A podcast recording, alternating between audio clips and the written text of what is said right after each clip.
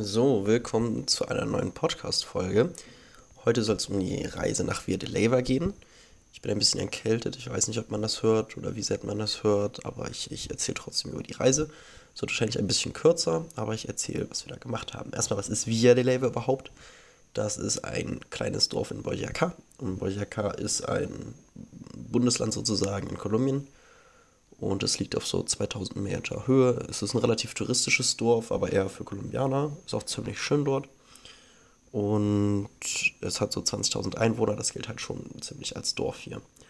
Und für die Leute, die es nicht wissen, die Catalina, die in meiner Familie gelebt hat, die kam da auch aus diesem, also die kommt auch aus diesem Dorf da. Und das ist auch der Grund, warum ich da hingegangen bin. Ich wurde nämlich von ihrer Familie eingeladen, einfach zu Besuch und weil da zurzeit äh, Festival de Lucis war, was sich als Lichterfestival übersetzt und haben sie mich eingeladen vorbeizukommen und das anzuschauen.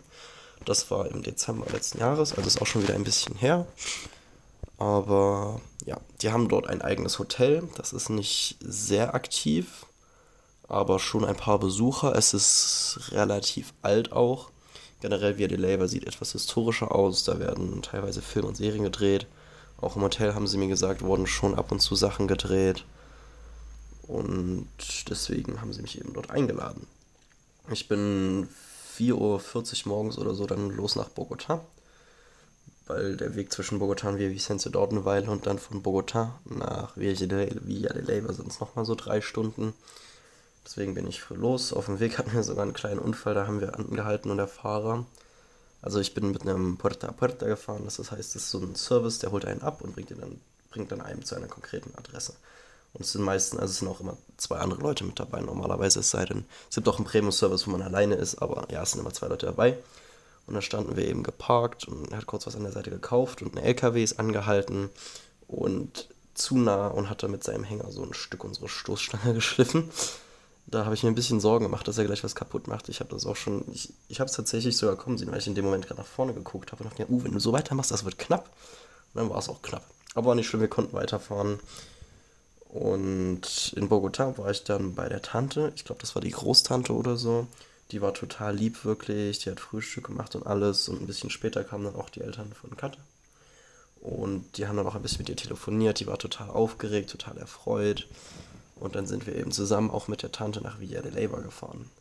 Das hat eine ganze Weile gedauert. Wir waren dann schon, wir waren relativ spät da. Und weil Katha natürlich im Austausch ist, war dort natürlich auch ein Austauschschüler. Das ist die Leni. Das ist eine Deutsche, die kommt, glaube ich, aus der Nähe von Münster. Und die ähm, wohnt da eben. Die hatte an dem Tag Basketballtraining. Die habe ich dann noch abgeholt. Vorher war ich mit der kleinen Schwester unterwegs. Die ist Antonia, die ist zwölf. Die war total lieb, mit der habe ich mich unterhalten, die war total interessiert. Also die, die war auf jeden Fall sehr sympathisch. Und die haben dort auch eine Menge an Tieren. Die haben eine Katze, die eine relativ junge, noch sehr niedliche, auf die ich auch sehr gut allergisch reagiert habe. Also ich reagiere nicht auf alle Katzen gleich, aber das war, glaube ich, somit die zweitschlimmste, die ich bisher hatte. Aber es war schwierig zu widerstehen, weil es war halt schon niedlich. Und dann hatten sie noch ein paar Hunde. Manchmal waren auch die Nachbarshunde da.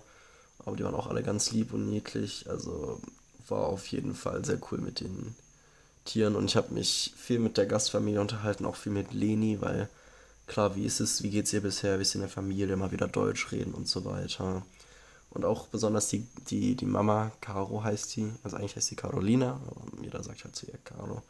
Und die war auch, die war wirklich sehr lieb und interessiert und viel unterhalten. Am nächsten Tag habe ich dann einfach ein bisschen ausgeschlafen, habe mir dann ein bisschen das Hotel angeschaut, beziehungsweise generell die Umgebung drumherum, weil Leyva liegt ja relativ hoch, auf 2000 Metern. Das heißt, es liegt in den Bergen, es ist sehr schön, die Natur dort. Die hatten in dem Hotel auch ein altes Klavier und auch ein richtiges Klavier, das war sehr cool, das war zwar sehr verstimmt, aber da habe ich mich auf jeden Fall gefreut drauf zu spielen. Später an dem Tag waren wir dann im Fossilienmuseum weil dort in Boyaca wurden ein paar besondere Fossilien gefunden, die entweder nur in dieser Gegend oder nur da in Kolumbien gefunden wurden. Ich weiß es ehrlich gesagt nicht mehr wirklich, aber es gab da auf jeden Fall ein paar Fossilien, auch ein paar besondere, auch größere und so. Und das war, das, der Tag war der 7. Dezember.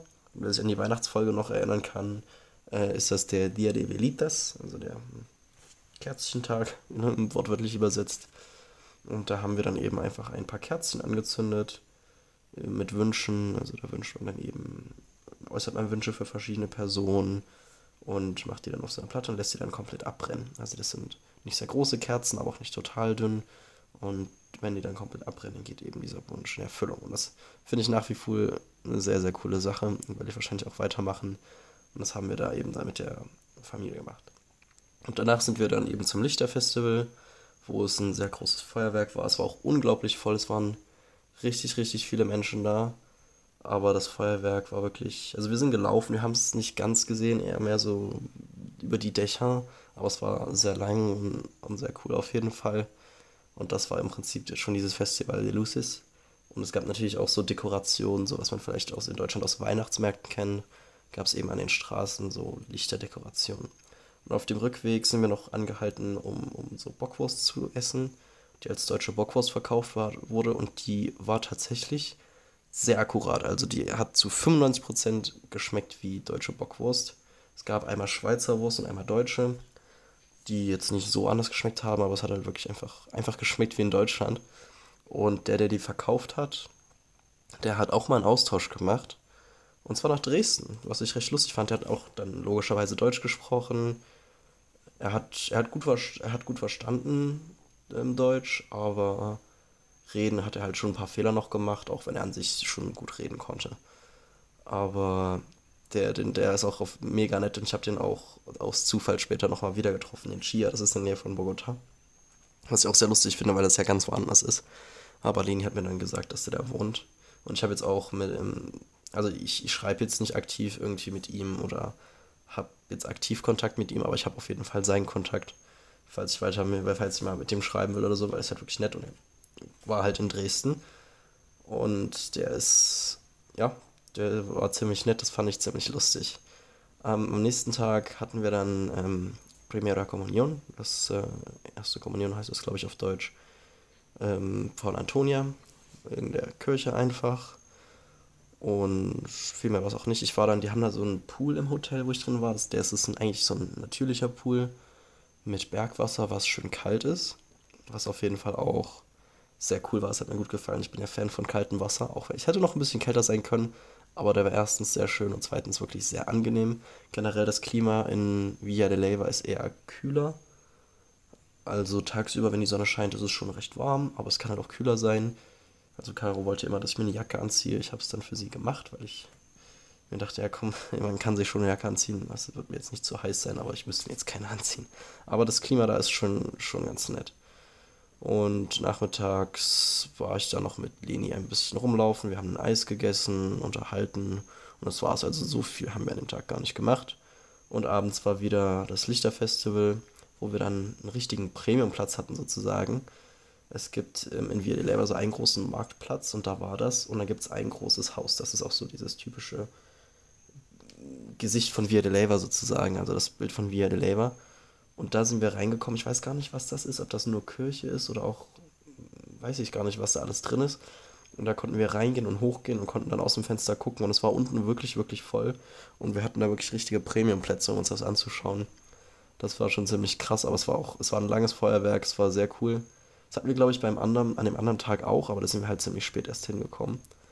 Aber das, das war cool und am Abend waren wir wieder Bockwurst essen bei dem, bei dem gleichen ähm, Laden. Das war auf jeden Fall ganz lustig. Der nächste Tag war nicht so viel, das war einfach relativ entspannt. Ich habe mit der Katze mit der Katze gechillt, auch wenn die Katze ja äh, nicht so gesund ist. Ich war wieder im Pool und habe Klavier gespielt. Am nächsten Tag war dann war Caro so nett und hat mir einfach Frühstück zum Bett gebracht. Das fand ich sehr süß. Ich weiß gar nicht, wie wann ich da aufgestanden bin. Ich glaube, es war gar nicht so spät. Aber ich fand es trotzdem sehr lieb von ihr. Ich war dann wieder in dem Pool, weil er halt wirklich gut ist. Bin dann mit Caro unterwegs gewesen. Wir waren in so zwei kleinen Dörfern. Und auf dem Weg dahin hat sie mir Tagua gezeigt. Ich finde das sehr schwer zu beschreiben. Das ist so ein Material, was man eine ganze Weile wachsen lassen muss. Und ich, ich weiß den Prozess leider gar nicht mehr, aber ich habe ein Video, wo das erklärt wird. Das kann man dann so verarbeiten und es erinnert so ein bisschen an Kastanien, finde ich. Dann kann man halt alles Verschiedene draus machen. Kleine, kleine Sachen einfach. Und das war auf jeden Fall cool, weil er hat das alles erzählt und gezeigt. Da habe ich auf jeden Fall auch ein bisschen Bilder und Videos. Und dann waren wir noch in Rakira, was ein, auch nur ein Dorf ist, aber es ist sehr, sehr schön. Es ist ein sehr buntes Dorf mit sehr vielen Sachen, die die verkaufen. Das hat mir auf jeden Fall auch sehr gut gefallen. Und ich habe mich noch ganz viel natürlich, weil ich halt den ganzen Tag mit Caro unterwegs war, mit Caro unterhalten. Und das war es dann ähm, zu dem Tag. Am Tag danach habe ich dann vormittags hauptsächlich telefoniert mit meiner lieben Mama und war dann in, in Via de Leyva unterwegs den restlichen Tag und habe wieder Klavier gespielt. Also viel mehr ist, ist an dem Tag auch nicht passiert. Am Tag danach sind wir dann nach Piper gefahren.